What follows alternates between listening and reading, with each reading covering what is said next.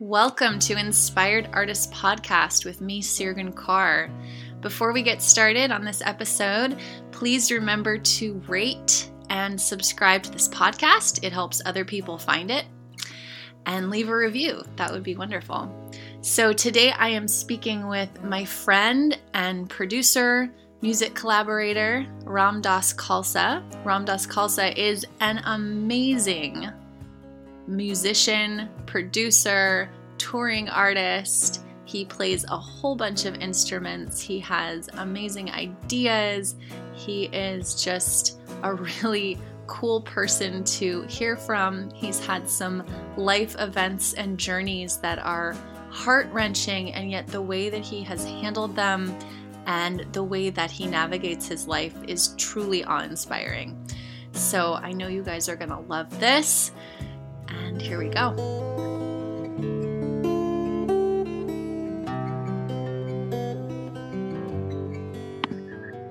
Yeah. So we're just gonna we're just hopping right in, just warning okay. you. it's, it. it's, rolling. Let's do it. Um yeah. Uh so what are you working on right now? Do you want to talk about that? Sure. So I have um I have a lot going on at the moment. Uh, last week, I started tracking for Snatam's new album. Okay. It's really, really exciting. So we had the whole band here. We did eight days straight. Um, wow. The the music is just beautiful. Um, and then she'll come back. The whole band will come back uh, in the middle of February, and we'll do overdubs and and uh, more layering. But it's really good. It's really beautiful. We co-wrote a lot of the material, oh, and oh, nice. I'm really excited about it. And then um, I have Grayson and Jai Chun's debut album. Uh, we tracked that, and mixes are almost done. We're on final mixes right now, and it's beautiful and just a different feel entirely. Um, the the cool thing about everything that I'm working on is that nothing is the same. It, they all have this common thread of mantra and, and consciousness, but ultimately, you know, every project's different. And uh, I'm really happy with that. And then I have a project from a woman named Satsuk, who's from Miami. Okay. And that's brilliant too. We tracked that in a week and uh, we have some overdubs to do, but that's almost done too. So I've actually recorded like four four albums in the past two months, three months. Oh wow! And wow. oh yeah, and I have Krishna Kar's album that's almost finished too. So to say that I'm busy is an understatement. well, I appreciate you doing this. Yeah, I'm so happy to. I'm happy to hear your voice again. Yeah. Yeah, it's nice to to catch up and then, you know, record it for other people to listen to. so, um I think I actually haven't seen you physically since Satnam Fest last year, but I got to see you on TV. Oh after yeah, that. I played at the Grammys last yeah month or a year ago this month. Yeah, that was so that was so exciting. It was see. really exciting. Yeah, I'm sure it was exciting for you. It yeah. Was. To be perfectly honest, this is a funny thing for me. It was the least nervous I've ever been for a performance. Why do you think that is? Well, so okay, so I've dealt with performance anxiety for as long as I can remember, and um, normally, really the the main performance anxiety for me that I've I've figured out is it comes down to like fear of lack of preparation. Uh huh. And so there's some variable and and lack of confidence in in my own understanding of what I'm playing, and that that has translated to the performance anxiety in the past. For the Grammy performance, we were playing for what, three minutes, which is way different from a normal two and a half hour or two hour concert that I'm playing. Right. And I was playing clarinet, which is my like best trained instrument. I've been playing that since I was in third grade. And vocals. So there was like the part was very clear. I knew exactly what I was going to play. I knew I was going to play it well. I knew I was going to sing it well. And so I just got to sit back and basically enjoy the cinematography. Uh, because you know they were projecting our faces on these giant screens and everything looked so beautiful and everything everyone was so kind so i just i had a really good time oh that's wonderful that's great to hear and that i bet like when when i so i sang with Snatam a couple of times last year was it two years ago last yeah. year last year and um she like for for the one well okay when i did it in phoenix it was like i was going to be singing with her for three songs and we rehearsed for like an hour uh-huh. you know i mean she's a very well prepared person so i would imagine that she had you rehearse that song many times for for that performance or you know you guys went over it? We we played it for the first time as a group the day before oh wow. Um so we had Jamshied Sharifi who was the producer for the the album. Uh-huh. Um you know we hadn't played with him before. It was a new band for Snatam. We had only actually played together as a band a couple times before. Like we did two one-off concerts on the east coast um, at the end of 2018 and so we hadn't even gone on tour yet together. So the good news is we're all like musicians so we uh-huh. were able to hop in and, and really enjoy the ride. But yeah we did like a three hour rehearsal at Grecco's house our guitarist's house in la and you know it was it was a lot of preparation for three minutes but everything was mapped out right right you know they were when it's for tv it's it's very like you have exactly this much time and i actually had the music director for the whole operation calling me regularly giving input about how to do the arrangement and it was, oh. it was like ah. it was a whole coordination uh, i don't know how what you'd say about it it was a lot we, we did a lot of coordination for it we rehearsed for three hours ish we got to do two run throughs at the sound check the day before the performance and then you know you get your three minutes and you're mm-hmm. you're done. so i mean i'm just thinking like from knowing how songs can fluctuate in length depending on you know the tempo you happen to start them at yeah. um, did you like have a bpm that you played in your ears beforehand or like did you just trust that you were gonna nail it as three minutes. Jamshid so the the tempo on the album was where we took it. And i think jamshid had that tempo. I don't remember exactly how we did the tempo but i know it was basically set. Okay. We played it enough that we knew what it was. That said i had like a clarinet solo at the beginning that was improv and was out of time. So um, it wasn't mine to pay attention to how they counted in. okay, okay. Well, that's and that's nice too when you're like, all right, this isn't in my hands. I'm just gonna yeah. play along. I'm not in charge. Exactly. I wasn't band director or anything. I was just there to play a role, a support role, which I do really like doing. Like I love production and leading leading the pack, but at the same time, sometimes it's nice to just be able to show up and someone tells you what to do and know how to do it and have a good time. Like there's there's uh, joy in limited responsibility. I like that. Yeah. Did are you going back on tour with Snatam as band leader? No, no, not as no. band leader. Okay. Like, we're, we're really collective. It's it's um, sort of a benevolent dictatorship with a democratic influence. you know, Snatam really cares about what each of us have to bring to the table. Uh huh. I feel like we trust each other on a very deep level musically. So it's obvious if something's working or not working. And right. yeah, we do three days of rehearsals before each tour since it's been like generally a few months in between when we've played with each other. And we just go over set list and map out how we're going to play each piece vaguely the structure because it, it changes every concert for sure um, with the exception of a couple tracks and yeah, we're we're rolling after that. And I'll actually be leaving for Portugal on March 9th for the next tour. So. Oh, Portugal. Yeah, That's we started in. Lisbon. And you're just doing Portugal, or you're you said you're starting there? Yeah, six weeks all through Europe, um, Portugal, Spain, three cities in Germany, Copenhagen. We're going to uh, Ukraine, Bucharest, Romania, Tallinn, Estonia, Brussels, Zurich. We're going a lot of places. Cool. Yeah, For six weeks, you said. six weeks I'll be gone.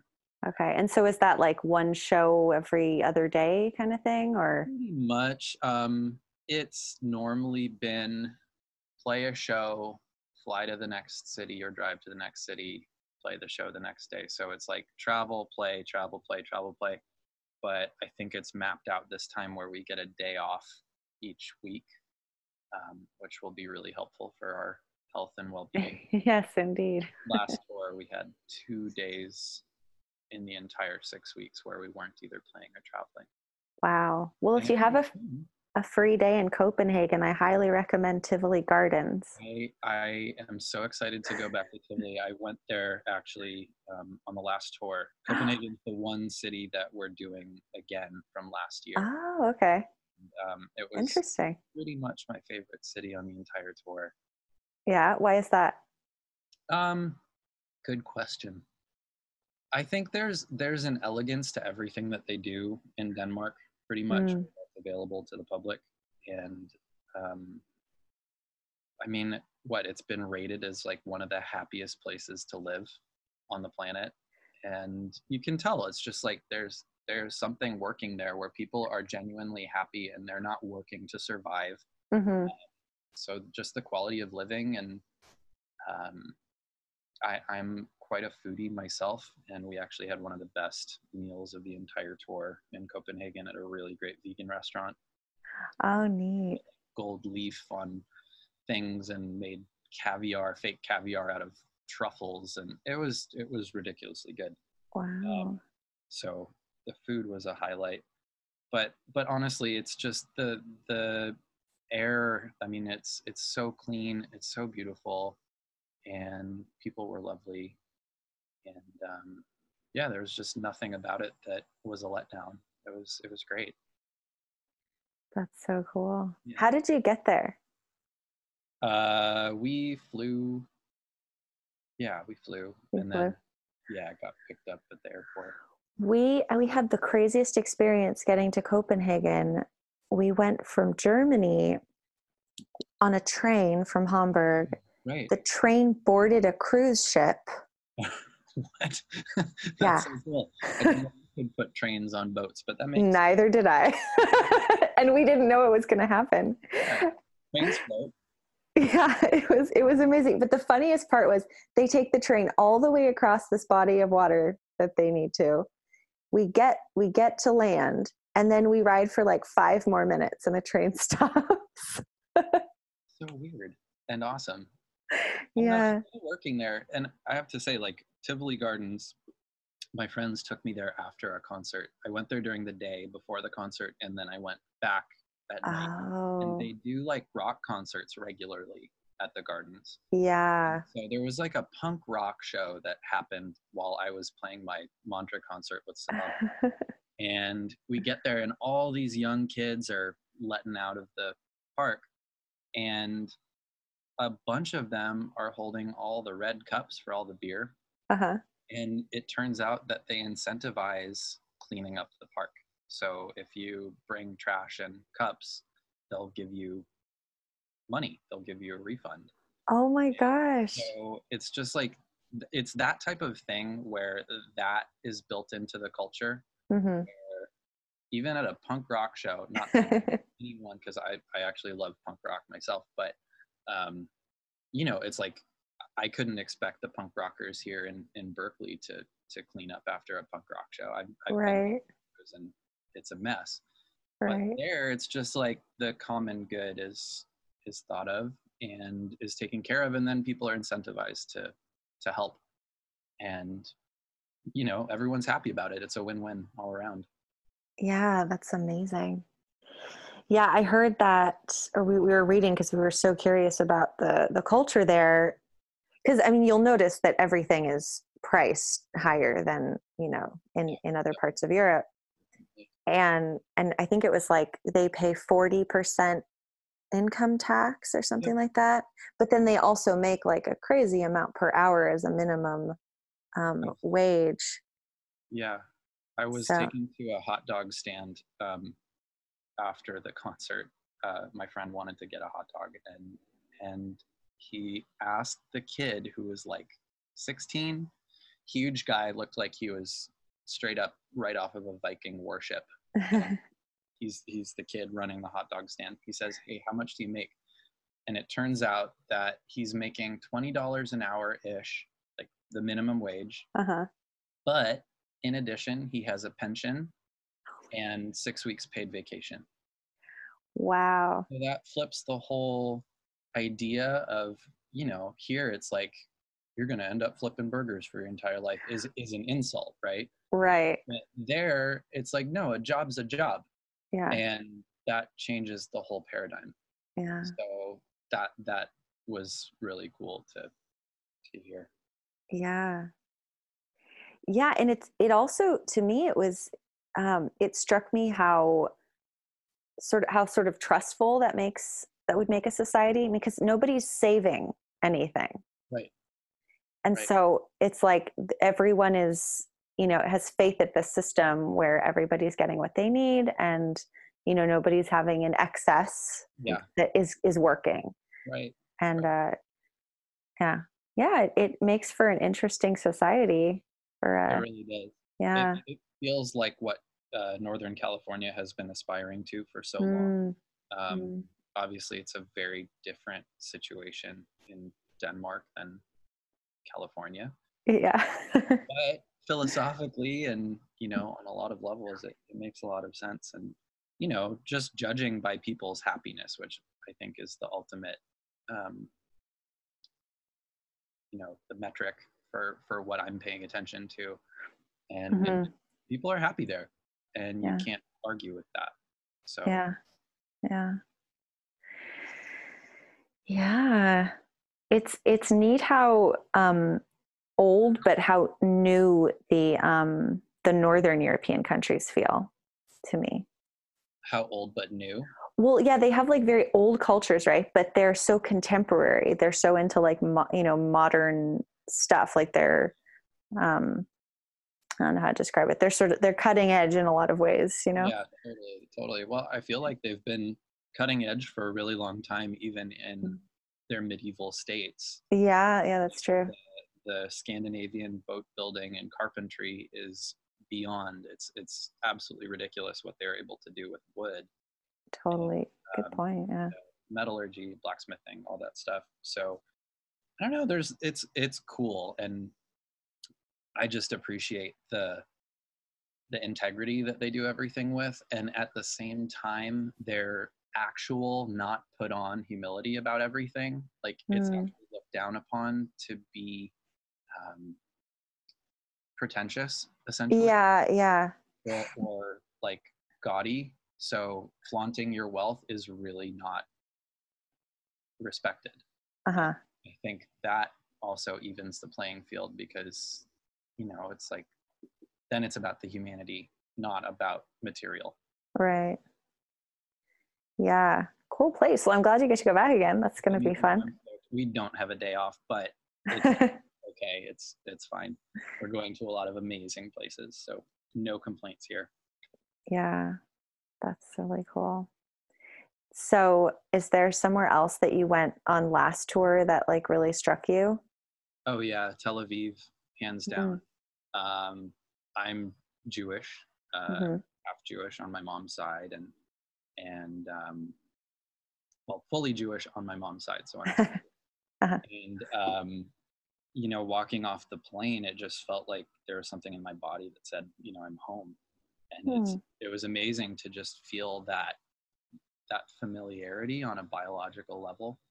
Even though Mm. I'd never been there before, um, it helped that it was warm at a time where you know spring is still chilly, and um, most of the places we went, we had to be bundled up on some level. And there, it was so warm, and I don't know, I could just feel the history just like so much humanity happened in that place. Mm. And uh, that was before I even got to the concert. The concert was amazing. It was sold out and the biggest venue that we played on the entire tour. Oh, I think you told me about this when I saw you in, in yeah, London. It's, Yeah. uh, it's the Charles Bronfman Auditorium, I believe, is what it's Because you had someone who was really famous, a famous musician from Tel Aviv come and join you, right? Am I getting this confused? Tal. He's a, a an amazing and lovely guy who is an Israeli pop star. I think that may have gotten muffled. Would you say that one more time? Yeah, Abraham Tal. is Abraham Tal. and he's an Israeli pop star. He's been on, I think, like the, the Israeli version of uh, like The Voice or American Idol. Oh, okay. I think he was a judge on that. But he's he's a super sweet man, and I had actually fallen in love with a song that he wrote called "Kol Galgal." Um, when I toured with Tina Malia, she did a cover of of that song, and it was really important to me with what I was going through in my life.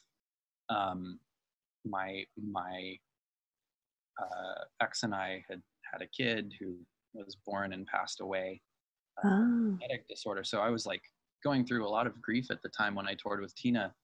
And that song was really liberating for me. It was really healing for me and, and Hmm. helped me grieve. And so I had had this song um, as a really important part of my life for the last four years. Um, and then Snatam got a message from this guy who wanted to join us for something. And it was like, well. That's interesting. Who is he? Because you know we get requests from people all the time where they're like, "Can I play with you?" And as much as we'd love to play with everyone, it can be a technical nightmare. Sure. There's so much to put together for a concert, sound checks and all. Um, but when I found out who it was, I was like, "Snatam, you you should really say yes to this. This guy is he's the real deal, and and his music has been really important to me." And he came and sang along to um, Snatam song Crimson, which is super beautiful, and he just has this this like haunting voice.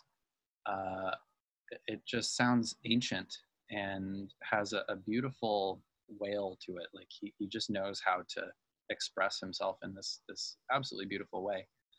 And um, so that was really moving. Yeah, that was a, a great moment but you know it was like 2700 people and they had fog machines and lighting and um you know it was a, a famous venue and all that so the Did- whole experience was very well choreographed Did y'all use the fog machines?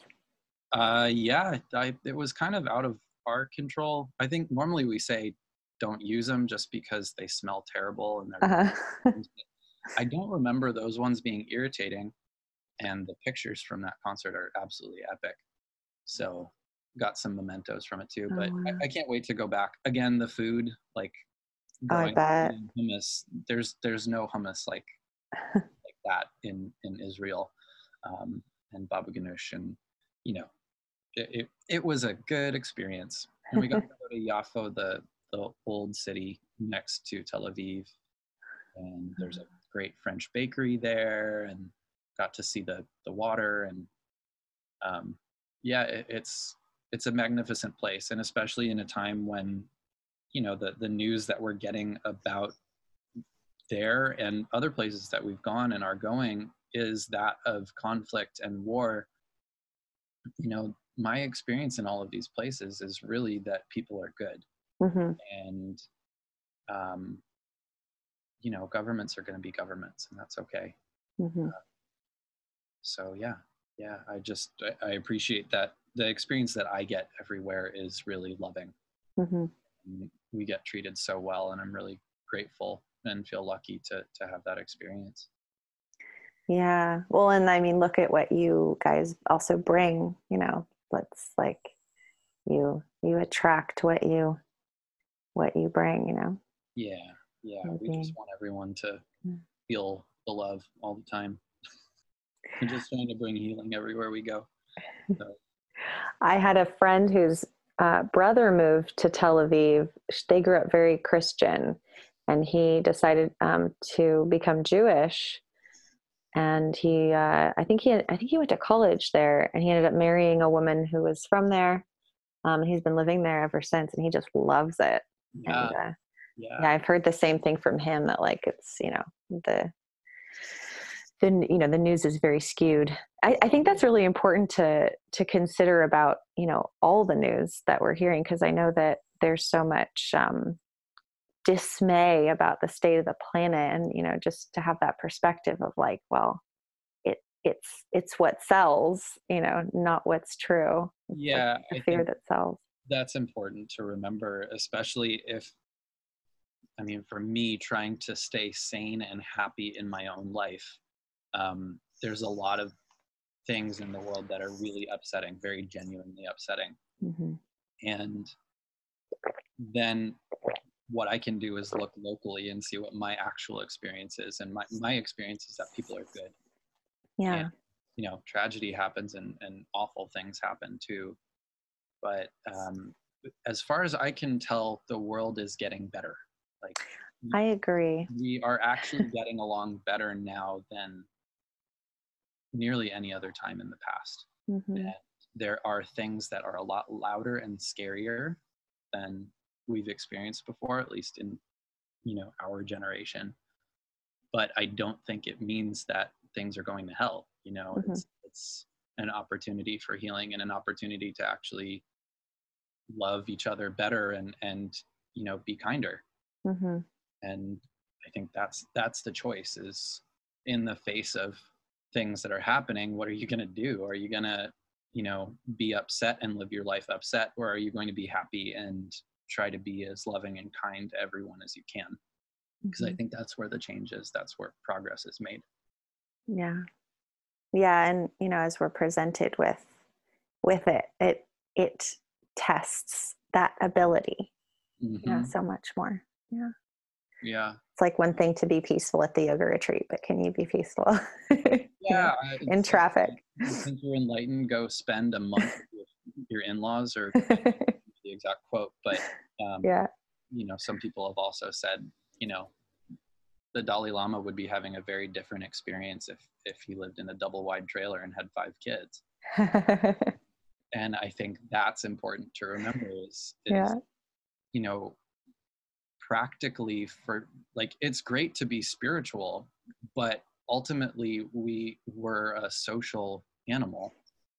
And it's like what does it mean for our interactions with other people? Is it is it uplifting yourself in the world or is it isolating you and and making you feel other and making other people feel other? Hmm and yeah i think there's there's a lot to be said about the the everyday hero who is you know the moms who spend days months being miserable being pregnant and would do everything to make sure that their kids are healthy and safe.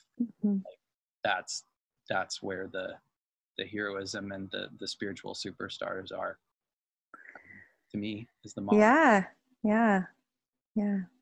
It's interesting but i think i think that was a shift for me too is um you know we have we have the the blessing of so you know of knowing for example Snatam or you know you know all these like you know beautiful spiritual teachers.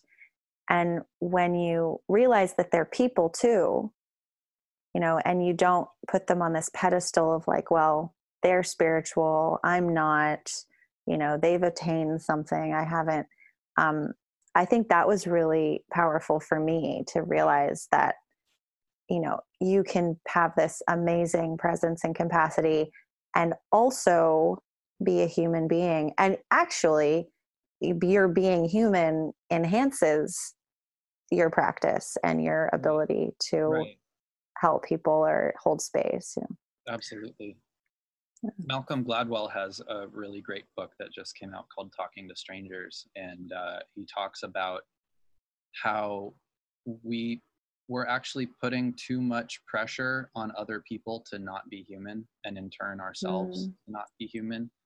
And and I feel like I mean, being raised in Eastern philosophy from from a Western perspective, it's really easy to not get the philosophy at all because Mhm. they're coming from a di- completely different place. And um, I, I think it's really important just to remember that the point of the spirituality is to to be able to deal with life like not to avoid it Mhm. so for me that includes the fact like i've had to deal with the fact that i'm going to have hard feelings and i spent a lot of time and feel like i was taught basically that anger and sadness are not okay like not a conscious teaching but like Mhm. You know it's really easy to say oh yeah do a kriya and you won't have an ego anymore. Well no like do your yoga and and help uplift yourself but you're going to have an ego and it's a good thing. Mhm. and similarly being able to have my feelings in real time to actually acknowledge oh i'm angry right now. What do i need to do about it? Oh i'm sad right now and let it let it happen rather than having to force myself into a perceived box of appropriate uh, interaction and expression. And so i feel like i mean that's what i'm actively working on healing up myself is is just allowing myself to be as human as possible Mhm. and simultaneously be kind because because having hard feelings is isn't an excuse to not behave well. And that's that's the crux of it is like it's it's so easy in our society to uh, take in the programming of having having a good reason to behave poorly is not the same as behaving well. That's that's what i i would take out of it. Is Yeah.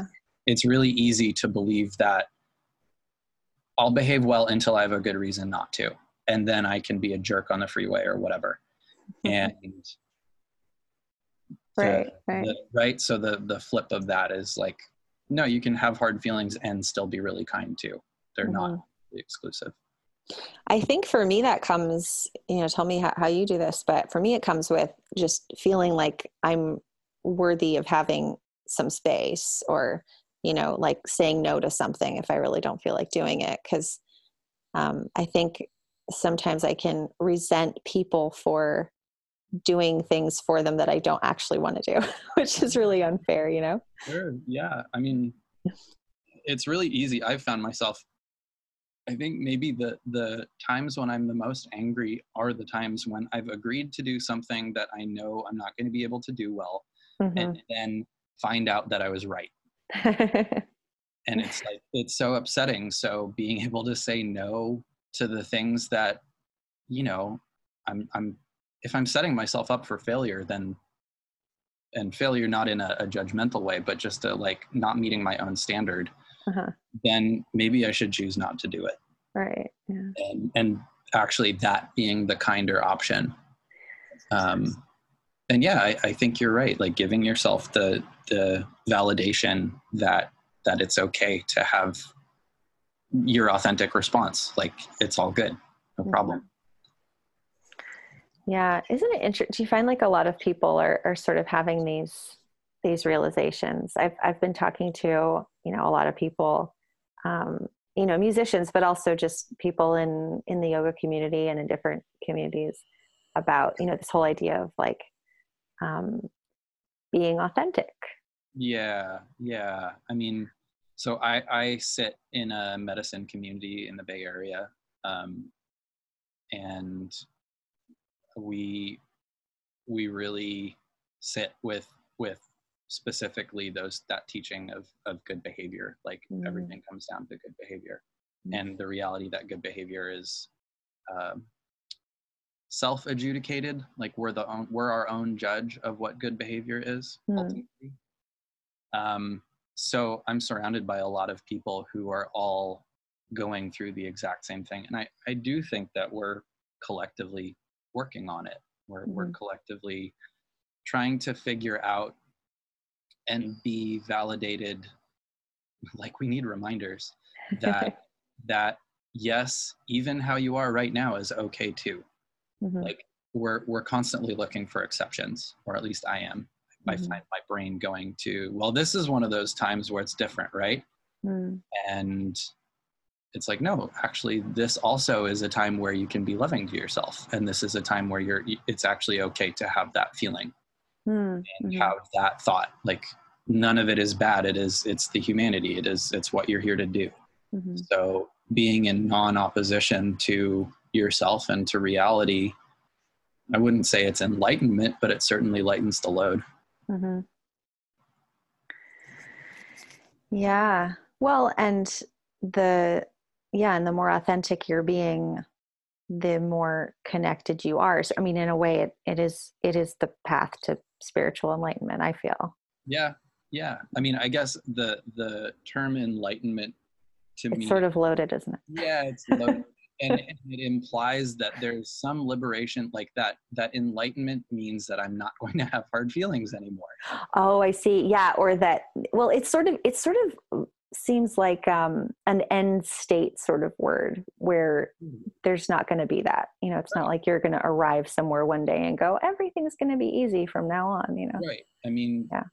it's like yeah the earth is still getting hotter animals are Yeah. dying relatives are dying we're dying like it's all going away it's all pretty upsetting so yeah the enlightenment i guess is is the um not being not adding to the suffering of those experiences like Mhm. actually being able to perceive tragedy with gratitude and hard times with gratitude being able to experience them as human experience without judgment that they are bad um, i mean that's that's the closest i can think of Mhm. um, having not gotten there um, I mean, yeah, it's like things are still things are going to be as upsetting as they are, and I I always want them to be easier. Mhm. Um, but I'm not ungrateful or resentful about what I've experienced too. Do you feel like talking about the the ceremony that that you were Sure. talking about? I'm curious. Yeah. So um, I sit in a it's a Native American church, and um, the medicines have been passed down in a good way from South America and through uh, North America, the the Lakota people, and then the Quechua people in South America. So the the medicines that that I partake of on a regular basis, it's called San Pedro Wachuma. Oh, okay. Yeah, yeah. So it was a it is a sacrament in Peru, and um, the Quechua people, when they were being conquered by the Spanish, basically, uh, you know, the the Spanish Christians were forcing Christianity on the native people, who worshipped this plant because it it brought them happiness, and so when the Quechua people saw the Christian iconography, they saw Saint Peter holding the keys to the kingdom, and they went, "Oh, that's this. That's this medicine." that's why it, Wachuma is now called San Pedro, Ah, and they were able to maintain their dignity and their happiness while their their civilization was being wiped out, and um, yeah, you know, they were they were forced to convert to Christianity and change change all their ways, but they still maintained uh, a happiness and a, a gratitude for their lives. So, um, you know, the medicine was given to us in a really good way, and you know, we're constantly working to, uh, you know, not appropriate, but use the use the tools that that these plants offer to help change our lives. So I think on a on a scientific level, it's basically, I mean, it, it's helping my own neuroplasticity so that I can re- reprogram my thoughts from distressing ones to basically asking for help in prayer.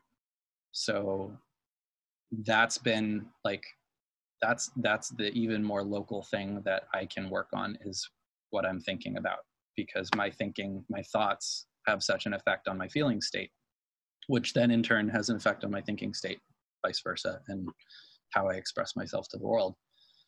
So um, since my son passed uh, in what 20, what year is it now? It's, it was 20 2020. 2014 when he passed in April. So in October, I sat in my first ceremonies, and I've been doing it like when I'm not on tour, it's almost every single week, every Saturday.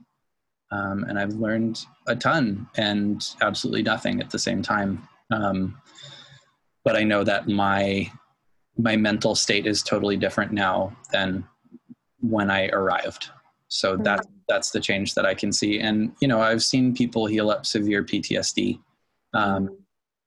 George Bertelstein, who holds the altar, um, he was a Vietnam vet, came back from Vietnam with severe PTSD and drug and alcohol addiction, and um, you know found Sweat Lodge and and plant medicine, and his he's the happiest person I know. He's um, what 72 now, mm-hmm. and like just seems to be getting younger, and uh, he he actually has a, a really great book called A Clear and Simple Prayer which I'd recommend to everyone.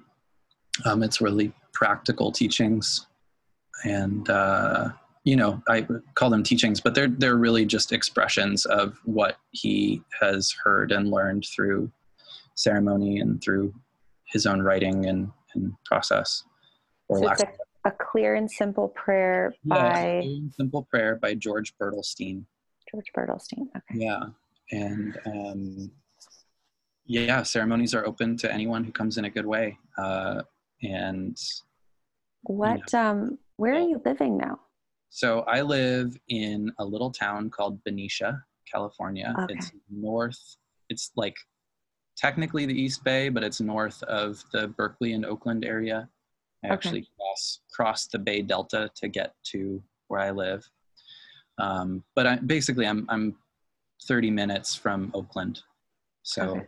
Uh, and is that where the church is? Where did you say? The church is, is on the border of Berkeley and Oakland. Okay. Uh, so if you're in Oakland or well, Berkeley, well, Berkeley, but we yeah. have or that, that area. From, they they come from all over the world. Like there there are a couple people who have come from Egypt. There are people who oh, come wow. from Russia and Ireland and all over the place. So you know it's it's definitely a a place of healing and um, medicinepath.org is the website. Okay. Um, and yeah, it's where I spend every Saturday that I can. Um, Neat. And, you know, has helped me become a happier person for sure. What is one of the the experiences look like like when you walk in? Well that's a good question.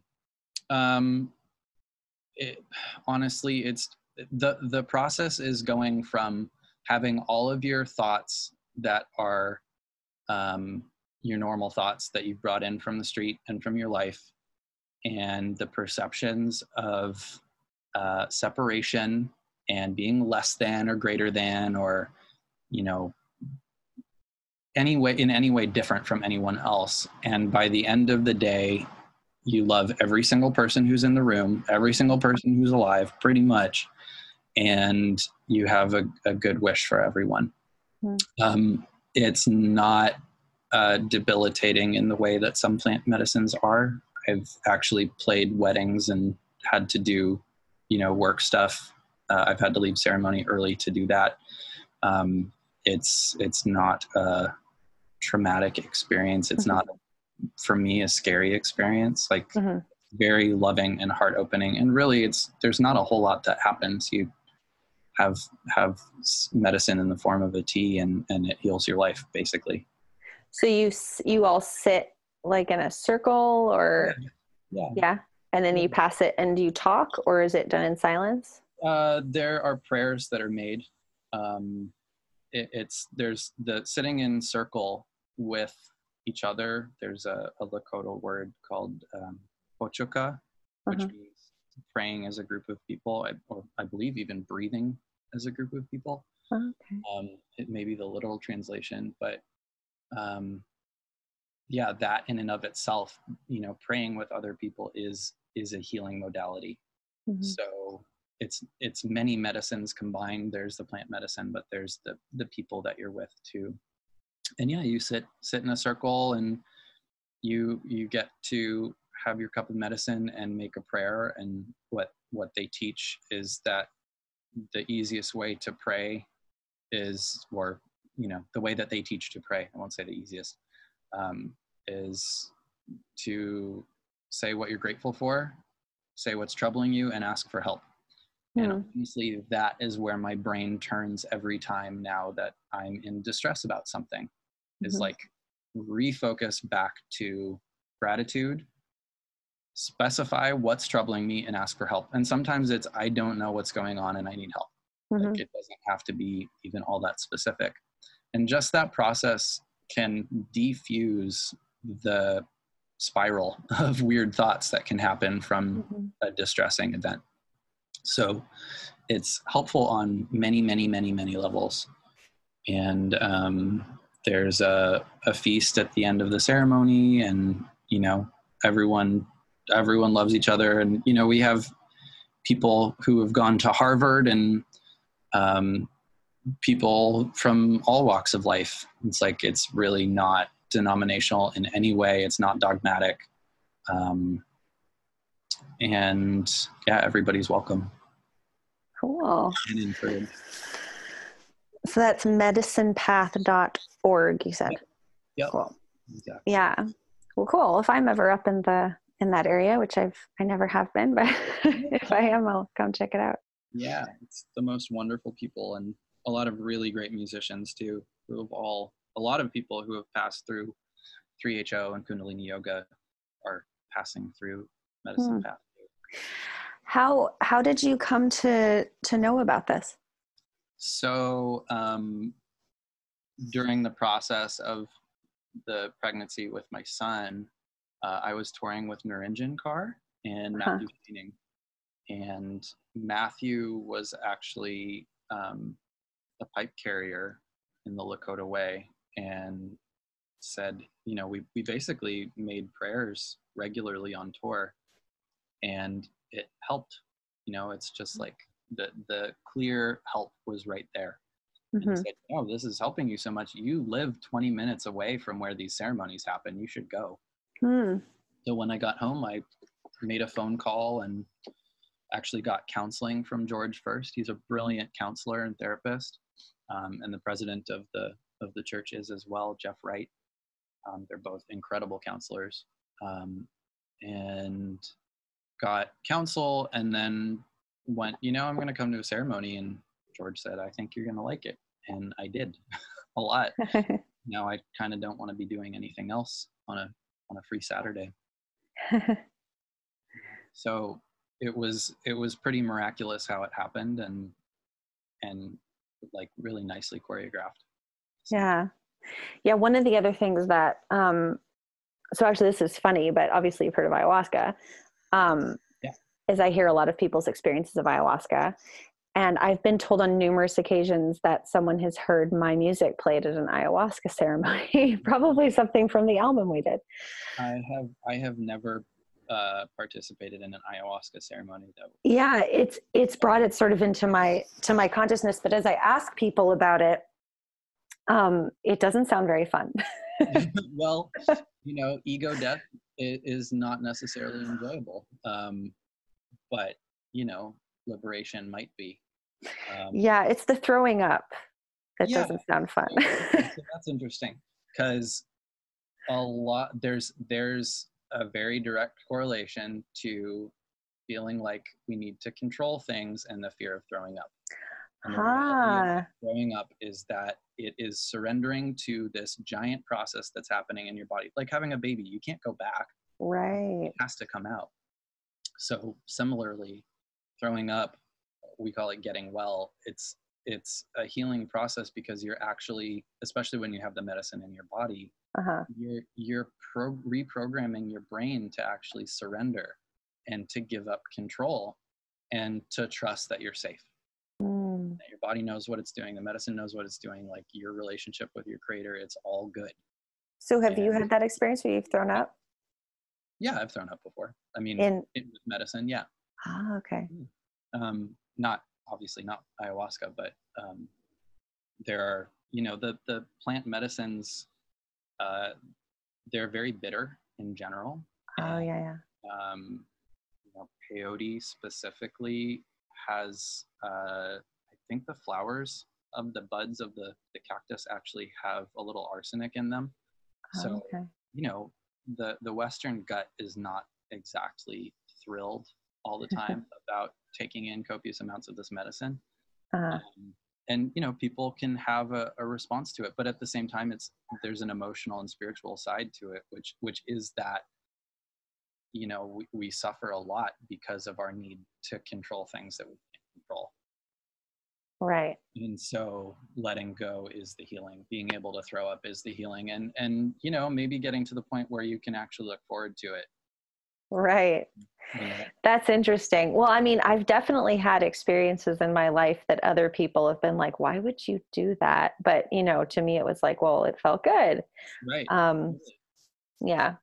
I think i've heard similar things about having babies yeah.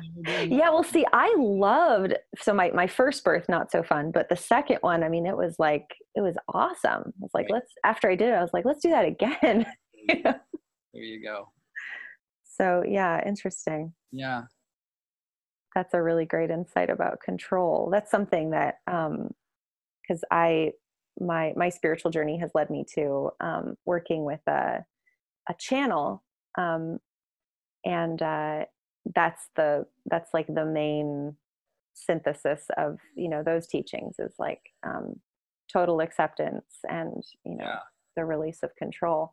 Totally totally. There's a lot of liberation in in that. I mean there's just so little that we're actually in control of and and Yeah. we're not even very good at being in control of the things that are our responsibility to be right So I think the relief of even just like the, the intellectual complex of responsibility and control is a huge relief for the mind. hmm Um, and yeah, it's just like it, it seems like the answer to, to every situation in life is basically soften, open, and allow.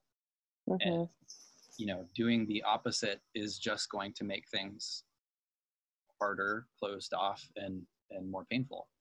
right and sometimes the pain we have to go through the pain but the pain's not bad it's just part of the part of the deal Right. Right. Yeah. They would say the pain is just showing us that we have a limited perspective. yeah yeah and and maybe it's i like to think that everything that i get to experience is in my life is here for good reason and is something to be grateful for hmm and um, yeah be, I, I remember having a body work session when before my son, was born. And i you know i was terrified because we didn't know how long he would live if he would live at all. Like hmm really didn't know. Um, and so i was doing some body work and there was some painful point like under my ribs that just felt like it felt like you know where where you would in in ancient days stab someone with a spear you know if you wanted to Oh, yeah. Yeah.